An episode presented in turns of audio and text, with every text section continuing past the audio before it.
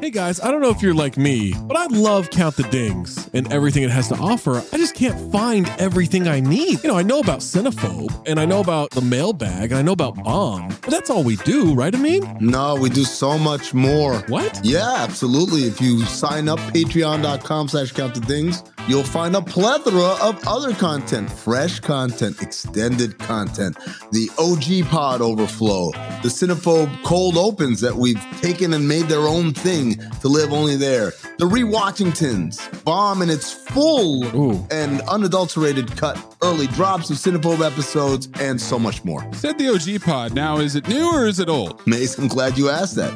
It is a new incarnation mm-hmm. of the old OG pod. Oh, So it's me, Zach, Trey, Waz, Tom, I love those guys. just like we always were. Going back to the True Hoop days, mm-hmm. we're recreating that magic, recapturing it, and putting it back out. We're talking hoops, we're talking pop culture, and most importantly, we're talking for 40 minutes for free, mm-hmm. but then another specific Patreon exclusive segment for every one of those episodes. Funny enough about that OG pod, you're getting Tom and Trey on Mondays. You're getting me and Waz, aka Zosny, on Wednesdays. Amin's floating in between. I'm a floater. You never know when you're going to get Amin in those, so you got to listen to them all. And what if I'm not sure what Maze looks like? Because I've always thought he's a fat man with a fedora. He's got a weird voice. How can I see for myself what this Maze character actually looks like? It's crazy you don't know the answer to this Hmm. because it's the Cinephobe Pod YouTube page. What? The CT5s on the Cinephobe Pod YouTube page, you can look at all of us. You can get all the OG pods on YouTube too, at Count the Dings One on YouTube, at Cinephobe Pod on YouTube, patreon.com slash Count the Dings gets you everything all in one feed. You can link it to your Spotify. And now enjoy the show. Hey, listener, Zach Harper here, Underdog Fantasy, the easiest place to play fantasy sports. Also, fastest growing fantasy app in the industry. Here's how it works the Pick'em game. Pick whether your favorite players will have a higher or lower stat total in this week's game for a chance to win big. How big, you ask? I'm so glad you asked that question, listener. You can win up to 100 times your money in a single night. Pick between two and five players, build a pick'em entry. You can also do rivals picks. You can put like Tyrese Halliburton and Jalen Brunson against each other, and whoever has more points, more assists, more rebounds, whatever you want to do, that is your rivals pick. I would maybe go with Jalen Brunson in these playoffs. By the way, in the regular season, Jalen Brunson scoring tear, going higher on his point totals all the time. Joel Embiid, whenever he did actually play, higher on his scoring totals all the time. Victor Wembanyama, for the next 15, 20 years, here's a pro tip for you. Take higher on the blocks. That's right. So you're probably wondering, how do you sign up? Oh my God, listener, you are full of good questions today. Sign up with the promo code DING, that's D I N G, to claim your special pick first time deposit offer up to $250 in bonus cash. $250, man, that's a lot. Visit underdogfantasy.com or find them in the App Store. And don't forget to register with our code DING, D I N G, to claim your special pick and first time deposit offer up to $250 in bonus cash. Must be 18 or older, 21 or older in Massachusetts, Arizona, 19 or older in Alabama and Nebraska, and present in a state where Underdog Fantasy operates. Terms apply. Concerned with your play, call 1 800 Gambler or visit www.ncpgambling.org. Arizona 1 800 Next Step. That's 1 800 639 8783.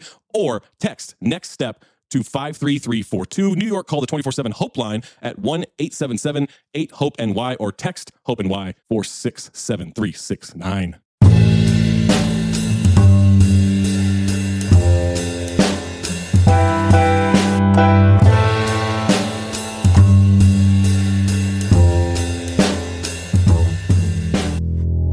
Welcome, ladies and gentlemen, back to the latest edition of the Woke Bros. Of course, I'm your co-host, Big Waz, joined as aka Wazi Lambre. I almost forgot. Joined as always by my brother on the west side of Los Angeles, Nando Vila. What's going on? And we Doing good. and we do have a very special show today because we have a very special guest, my brother, professor at UW, um, the University of Washington in Seattle. Um, more importantly, an Ivy League elite. He comes from the ruling class, ladies and gentlemen. My brother Daniel Bessner. What's up, DB? Hey, was happy to be here representing my class and its interests. Thank you for having me. I love it. Um, on today's show, man, uh, we do want to get into some of the U.S. sanctions in Afghanistan, which it's hard to understand what the reasoning is. I think the the shit we've gotten out of the White House has been super opaque and just very just like you know talking points bullshit. There hasn't really been an explanation for it besides well we just feel like it because we can. Um, we want to get into that towards the end of the show, but first, man, uh, DB, you're definitely my smartest foreign policy U.S. For, smart foreign policy friend. Um, you it's your area of expertise about American empire. And in the news recently, there's just been a lot of reporting about the atrocities of the drone war. Just like how insanely horrific the consequences of the drone war actually were, how all of this shit got covered up, and just like basically the the outcome the um what what I've taken from it, DB is it's like there's never been a coherent rationale for any of this. There's never been any oversight. And the people we allow to adjudicate the drone war are kind of psychopaths. And so, you know, New York Times just put out a story. Again, um, we we got all this credit for getting out of Afghanistan, for getting out of Kabul. But of course, we couldn't leave without leaving them a nice little souvenir like that herpes you got in Cancun. Um, they dropped the freaking drone and it killed like 10 kids for no reason. And again, they call these shits targeted attacks, and they're just killing civilian um, you know, uh targets all the freaking time.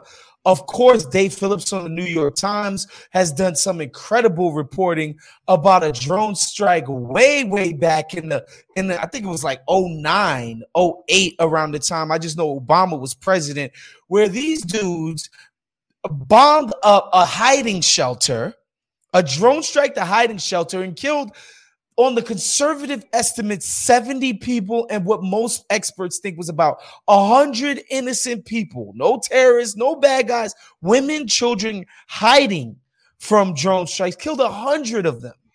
And they're just now doing an investigation and maybe somebody might be held to account for this db and i you know I, all of that is preamble to say like what the fuck is up with the drone war bro yeah, it's a it's a really important question, and I think it's uh, to really understand it, you have to put it in this this kind of large historical context. So I'm going to go back in the past, but just for a second. So we are all well aware of the Vietnam War and that there were a lot of mass protests against the Vietnam War. And these protests were actually effective, first in, in, kind of winding down the use of troops in the late 1960s and early 1970s and pushing the Vietnam War to be fought um, with bombing, but also more important, the protests demonstrated to American elites um, that they couldn't necessarily rely on the American public to fight the war with, without complaint, right? Even though it was a, a lot of working class people, there were also middle class people and bourgeoisie involved in the war. So in 1973,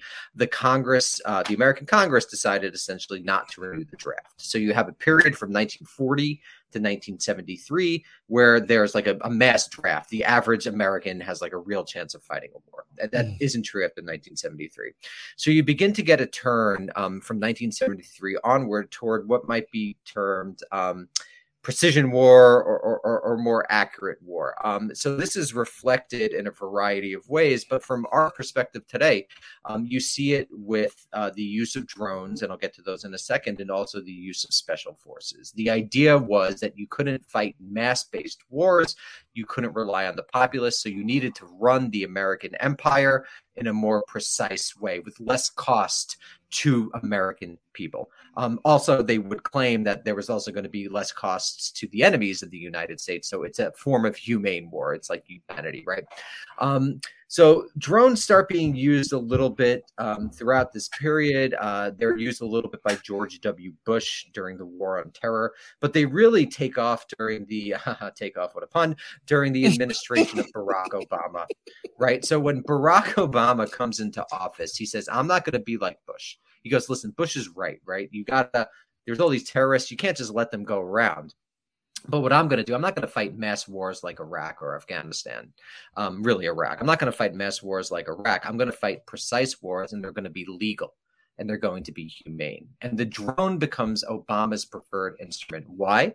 Um, because there is, uh, uh, it doesn't involve the American people first and foremost. It's cheap as well. You could kind of deploy them overseas. And also, what Obama did is that he institutionalized a process. He just made a process whereby he would like literally go over kill lists. And someone would It's the say, "We have craziest this shit. Intelligence. Like every week, he would go over. There'd be a kill list It's insane. and he he yeah yeah and this is just you could you could look at his he talks about it in his memoir which I actually talked about on the show but he he goes over these kill lists and then he's like um, my lawyers say this is legal and we're going to go drone these people now the problem as all this reporting has suggested is that any sort of military action is going to rely on intelligence how do you know Hmm. Uh, you know unless you you you you might you might hear something you might intercept something but oftentimes you're relying on human intelligence on the ground so who do you know, how do you know who to drone? It's ultimately, you know, you can't abstract it. You can't just decide the algorithm. You need some human component. And what has often happened is that people lied. People used, you know, tried Mhm. to uh, use the United States To kill uh, their enemies. You- yep. the U.S. just got it wrong. Let's not. We can't just blame people on the ground. The U.S. got shit wrong. They had bad Yeah. intelligence. They misunderstood things, and so you wind up having, you know, the famous the, what the, the famous droning of a wedding or these sorts of human rights violations of the murder of, of tens uh, of innocents, dozens of innocents, hundreds of innocents, which seem to have been unreported, underreported at the very least um, by the U.S. government. Uh, so you have this perverse situation where the United States is essentially fighting war on the cheap making use of oftentimes bad human intelligence and just killing innocents on the ground. And you're able to do it because there's no consequences for the average American. Yeah, and it's uh, we lost you maybe. Oh, yeah, and it's well, it's it's funny because you mentioned it on the cheap, but it seems like to me like the military budget keeps on going up anyway. I mean, it is like the specific actions of drone ca- of drone strikes are cheap, uh, but the overall military budget keeps on going up. I mean, obviously. You know, we know it, it- it's just it's just kind of a giant giveaway to defense contractors and things like that, and that they don't actually use it for anything. Even like even okay, accepting the premise that we need to fight uh, people abroad all the time to, to, to you know quell uh, you know destroy our enemies i don't believe that but imagine if i did um, it would even still be kind of an insanely bloated uh, military budget um, because like they, they they they don't they don't use most of it for for that purpose uh, anyway but uh the uh, you know the the thing about the drone policy that i think is particularly horrifying is that um, as you said, it because there is no cost to American lives um, outside of like maybe some PTSD for these drone pilots, which happens all the time. Um, the um, it just becomes this thing that exists in the background. It just becomes you okay? God bless you. Yeah, yeah, Yeah, yeah. sorry. Thank you. yeah, it's okay. Um, it just becomes it just becomes this kind of background noise uh, of killing. I remember like when I was at Fusion, like I, I did this video that went viral um, back in the days when things like that happened, um, where I just went around asking people how many countries like are we bombing right now, you know, which is just like a super simple question, and I'm pretty sure that if you asked like members of Congress that I'm not sure that like even Is there a way to even would know that though? Well, there isn't, but I'm talking about like of, of publicly available. know. Yeah. I'm talking about like of publicly available information. You know, even the the stuff that we do in theory know, that's in Like public. Yemen, kinda. Yeah, Even though we're saying, know, well, that's actually the Saudis Somalia. are doing it. It's not. I mean, it's not us. It's the Saudis. Yeah. We just With, give it with our them. intelligence. Yeah. but, we right. are, but we were Yeah. we were bombing. We were doing direct drone strikes in Yemen as well. Like Of they- course. it's a lot of like Saudi aiding, but we were literally bombing Yemen, Yemen as well. I mean, maybe not to the scale of other places, but it it, it existed. And It wasn't again, I'm just talking yeah. about like stuff that's publicly available information. Again, assuming that there's also strikes that happen uh, that are classified that we don't know about and things like that. Um, even that question, uh, two members of Congress, like I don't know how many of them. I don't think Biden know. knows. I would. I I, would doubt- bet my life Biden doesn't know. Yeah, If exactly. there was a gun to my head, no way. I bet he'd Which be is off a- by like ten too. Yeah. but it's one of those things that you stop and think about, and you're like, "That's crazy." Yeah. you know. Like I don't know. And If Spain was bombing someone, they would know. Everyone Right. would know. It'd be like and it'd be it's dominating the news. ostensibly they're doing it in our names for to Yeah. our benefit allegedly so we should know and the, the thing that i wanted to get into it with you um db is because you talk about the the bad intelligence that the us receives and i want people to think about this let's just say hypothetically we started some type of war with mexico and we relied upon Mexican intelligence, right? Like, at least theoretically, we could be like, yo, there's Mexican people here who we, are, you know, who are probably good Mexican Americans can figure out a way to get information out in Mexico. It'd be really hard. Uh, I think we've seen throughout the course of the drug war that they can't get fucking good information in Mexico. But let's just just humor me, humor me, excuse me. You'd be like, all right, well, we could probably get some good info in Mexico just because of the proximity, um, the uh, like a, a better understanding of Mexican culture, Mexican history, Mexican norms, all of that shit. Like we could probably kind of figure some shit out because Mexico's right there. Same with Canada, right? We could get Celine Dion to be in the CIA. We could do all kinds of shit and be like, yo, how do we get? If we went to war with Canada, theoretically, we could probably get some good intel. How the fuck we getting good intel in Afghanistan? How the Yeah. fuck are we supposed to do that when we just parachuted into that motherfucker? Nobody knows us. We don't know them. We don't know anything about the history. We didn't know anything about the tribal differences. We don't know nothing about these people. And then we come in and we're just, we're just spreading money, spreading violence, all of this shit. And we're supposed to get good intelligence. It's absolutely uh, absurd. And, and the United States, if you look at the history of Afghanistan, it just went back and forth in, in its strategies, whether it was counterterrorism or then counterinsurgency, or then, you know, these various um, uh, uh, people that they were funding. It, it, it was primarily, you know, uh, I think as, as a lot of reporting has seen, just a way to make money for contractors.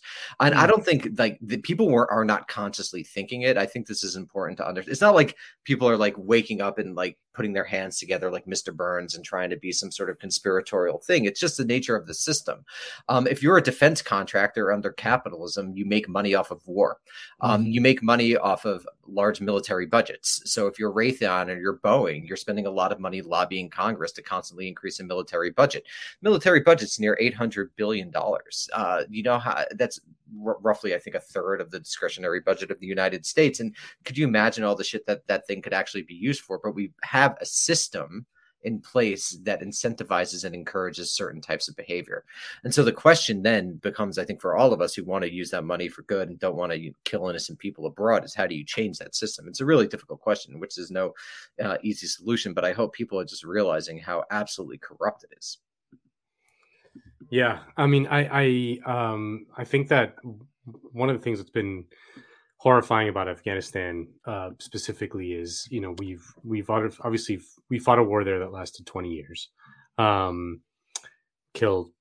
Yeah, it's really impossible to know how many people we killed, but probably, you know, in the hundreds of thousands. Um, and yeah, it's difficult to separate like directly killed from effects of war and Right. migration and things Yep. like Right, that. right, right. These are the Mhm. numbers that are tough to get. Yeah. right. Um, but we can assume it's in the it's in the it's in hundred thousands plus. Easily. um and uh you know we got out uh, for the most part you know there's still some there's still some private military contractors there. Um and then we just imposed this these economic sanctions on them um which i'm, I'm reading from uh jeff stein uh you know jeff stein's reporting on it that something like you know 23 million of afghanistan's 33 million people have been are are like under uh se- threat of severe famine you know and it's directly a res- like this is a country that was at war up until like two seconds ago. Um and now as a result of these sanctions is literally starving to death. And outside of like you know the obvious cruelty of it i struggle to understand the rationale. The rationale behind why we continue to fight wars, you mean?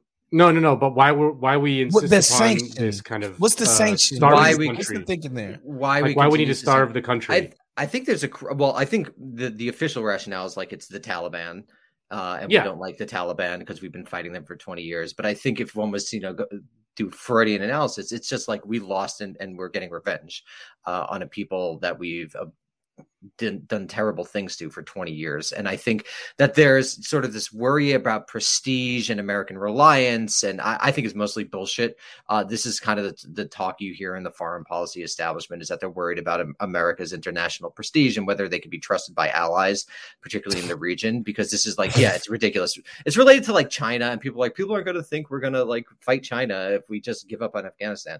Um, I think it's mostly horseshit. And I think it's just mostly people are are um, unable to question a lot of their fundamental assumptions about the justice propagated by the United States and the good propagated uh, by the United States. And then you see things like crippling sanctions that really, really harm entire populations over and over again. There's a wanton cruelty to the American empire that people just don't face up to particularly if your job is to you know uh, defend it and provide the ideas for it and so this is where you get into this brutal situation and there's no consequences because as we said americans don't vote on it and they're not really affected by it so the united states could be the 800 pound gorilla trampling around the world over and over and over again from vietnam to afghanistan and nothing's going to change because we're so overwhelmingly powerful yeah it's just it just it, it just it just seems like I, I don't know. And the thing is, these things aren't secret. That's the thing that makes it feel so fucking helpless, right? It's not like you know the My Lai massacre or any of that stuff that's like there's a cover up and it's kept on you know from the, the, the light of the public or like nobody has any way of knowing what's going on like these shits are these things are deeply reported. Like with the freaking drone strike, it's on the New York Times website. There's fucking video of it, of just the horrors of all of this stuff. And it's and because to me, I'm like, yo, if the Taliban figured out a way to strike somewhere, and I don't even want to say here in the US, I want to say Iowa or Nebraska you know what I mean? somewhere, somewhere where the somewhere in the heartland where you know it's nothing but we're real red, Americans live. Exactly. Not like, us, not like us three. Not like us. No, no. Coastal not elites. coastal elite scumbag yeah. fake Americans. Yeah. no. I'm talking about real Americans in the Dust Bowl or some shit. And people who watch Yellowstone and not Succession. Exactly. and a hundred people died as a result of that strike. We would call that's terrorism. That's oh, yeah. straight up an act of terrorism. There's no there's no other way to shape it. If Taliban came out and said, nah, but we meant to hit that one military base over there, and you know, but then it got crossed and then it got messed up. We meant to hit the military, we meant to hit the you know the fucking weapons storage facility. We meant, but we didn't meant, meant to kill no heartland babies. Uh, what, what the hell? Sorry about that. That was just a mistake, casualty of war. Hell no. That shit would be a fucking act of terrorism. We'd be at the UN talking about, yo, fucking everybody get with us. We're about to, not only we gonna fucking go to war with them, we're about to crush this country. All of it, it would be the end of the world. These motherfuckers, they're doing this shit for, for all we know, at least four or five times a year, probably more, over the course of like 15 years. Yeah, it's insane. They yeah. drone striked in Afghanistan. They drone strike the Doctors Without Borders hospital. Do you guys remember that story? Yeah, of course. Yeah, no, that, doctor, like I feel like that story. I remember when when I read it when I first read it, I like I couldn't believe it. Um, I, I was like, this this has to be the this has to be the thing that like gets people. You know, a Doctors Without Borders hospital. We'd fucking obliterate it um, yeah. in a drone strike and it was just like a oops sorry didn't mean to. Let's move on. No one gave a shit. Uh, yeah and i think that's like something that we need to deal with you know like that that people really don't give a shit. Um, they don't. because they're yeah. hurting at home it's hard to have empathy for people who you feel no connection to. But for uh, for whatever the reason um, people really just seem to not really care and that's we got to reinstitute the draft yeah, yeah. I, feel, yeah. I feel like that's the only thing that would get, get, get people, people's skin in the game. No, yeah, for I, sure. And and I want to ask you, DB, because I feel like if I if I can translate uh Pope Barack Obama, um, if I'm allowed to, when he comes up with the explanation of for why he does drone warfare, basically it feels like what he's saying is war basically is when it comes to America abroad, like it is. We're going to be bombing something somewhere pretty much no matter what. And this is the most efficient way for us to carry out that objective. But why do we have to accept the first premise? It's not like he goes about a detailed explanation as to why we're constantly in a perpetual state of war with some people abroad, right? Who always happen to be non-white, by the way. Um, like what what can we like can we like brainstorm as to why that is? Well, I think like Obama at least is an institutionalist, and he he basically like you're you're saying was exactly never questioned the premises of American empire or the American mm. hegemony or the fact that the United States needs to rule the world because people um, have been arguing, and he is one of the people who believe this that peace and prosperity uh, you know, U.S. peace and prosperity, but also global peace and prosperity, you know, national glory, national economics, all depend on the United States being the global leader, you know, and leader really empire and, and hegemon. And so, what Obama's sort of like compromise, you know, his, his humane compromise, he said that we'll still do this shit, but it will be legal and there will be a definite process behind it, right? You won't have like random ad hoc statements like you had under George W. Bush with John Yoo sort of writing the infamous torture memos and, things was, like and that. They, they, was doing that shit on the fly, like literally. All right, I just wrote this thing up. Go Ex- exactly. exactly. So Obama's like, we're going to regularize it because yeah. he's that's this is the liberal solution, right? You're going to institutionalize it. You're going to bureaucratize it. and therefore, mm theoretically is you're going to domesticate it but the problem is is that war can't be domesticated yeah. um, as, as, as my old friend rip van riper said you know war is ultimately like a qualitative thing it relies on passions it's it's unmodelable so it's a fantasy to believe that you're going to be able to tame it through that sort of regular interaction but this is ultimately the premise of liberalism itself and one of the reasons why liberalism is failing um, because yeah. its promises uh, aren't historically true right? You can't actually yeah. regularize human life like that. So you have all of these disasters, like we're just talking about, and there's no way out. And this is why you need a different form of politics. Liberalism has proven yeah. just incorrect.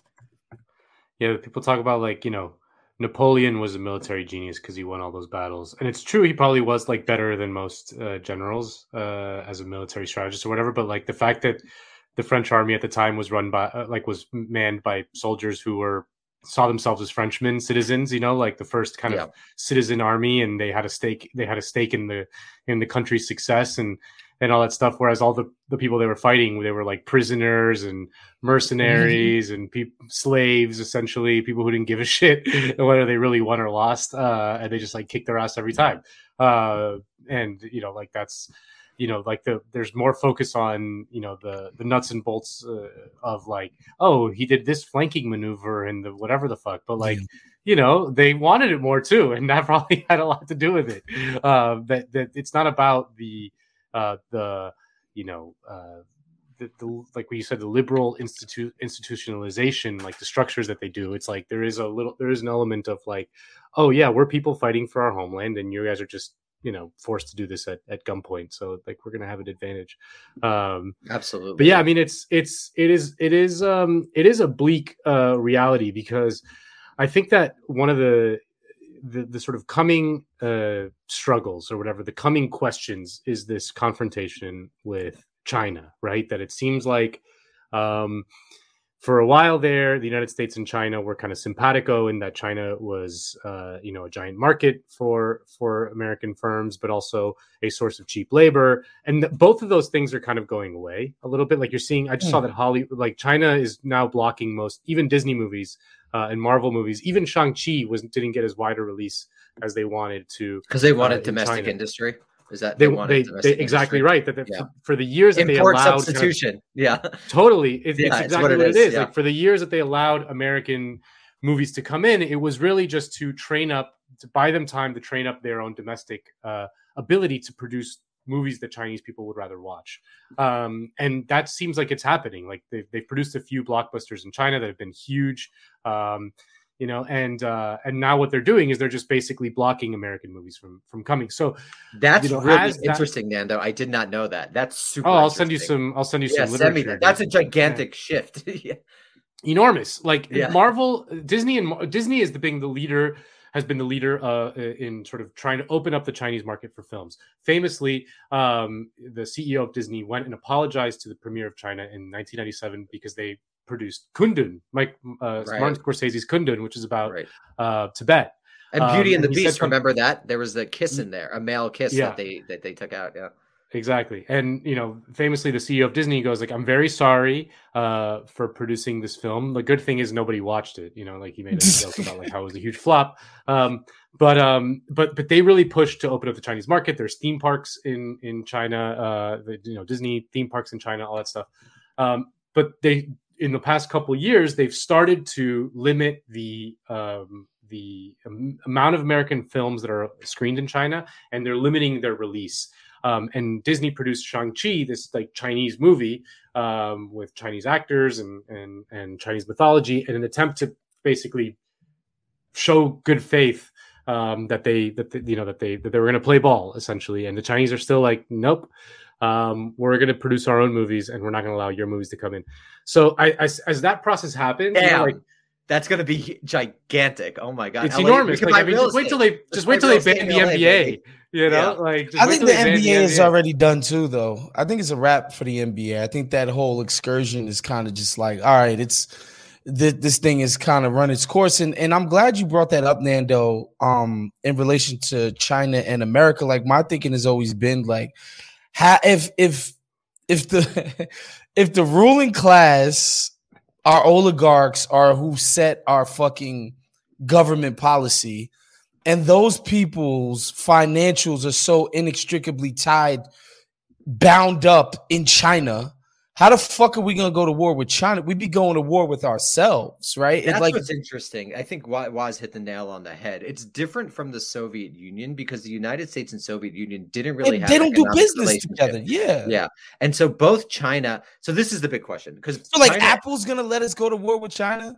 like Well, so this is the big walmart's gonna let us go to war with china so so these are a couple things. So historically, the relationship has been China provides cheap labor for U.S. materials.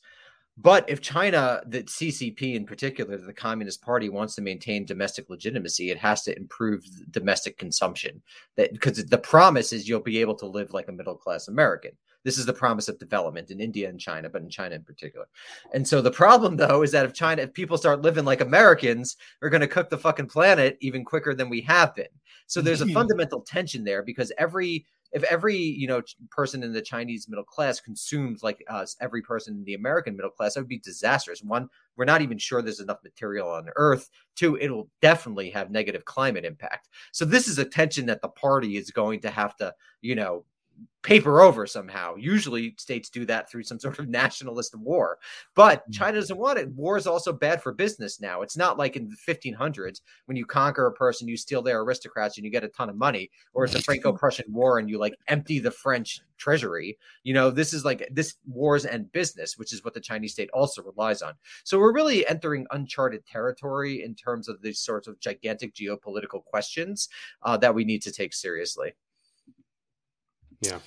Wow, great news is always on the Folk Bros, man. I gotta say, we're always bringing in the the sunny, shiny news, Nando. It's, well, the world is bleak, you know. Like Yeah, it- it's really just- bleak It, it right is now. a, it is a weird. It, it is, you know, it is a weird time. Um, Yeah. especially in, a- you know, especially if you're an American, like you're in this kind of weird state of, um, decay and decline. yeah, a- a- economic decline, um, and um, and anti politics, and like uh, you know that that that politics, the political avenues are kind of shut. Um, Nando, did you read my article on that? The end of mass politics with I Yes, I read that as well. and I even sent it to Waz. Yes, Hell sir. yeah, Yes, sir. yeah. Um, But no, so, and yeah, it, so- and it was it was really sorry. well put. I mean, it's something that we've I've been thinking about for for a while now. Obviously, I don't have the academic training to uh, to you know crystallize it in a in a beautiful little article, uh, but um, it's something you think about a lot because like you cover all this pol- you you cover the politics, you know, you look at the ins and outs, and then nothing really happens ever, you know, and people get Like, really mad. and and, and they get mad at each other. like and- nothing happens to the, like not even like oh like we this thing that has popular will like that's like 53% of Americans want it. Like Yeah. we're talking about shit that's 75, Yeah, 80% of Americans want a thing. Free childcare. doesn't Everyone happen. wants that. You know, And it Yeah. doesn't happen straight up. There's no political way to get it done. It straight doesn't happen. I That's think that's insane. sorry, was I think that's why people are going insane.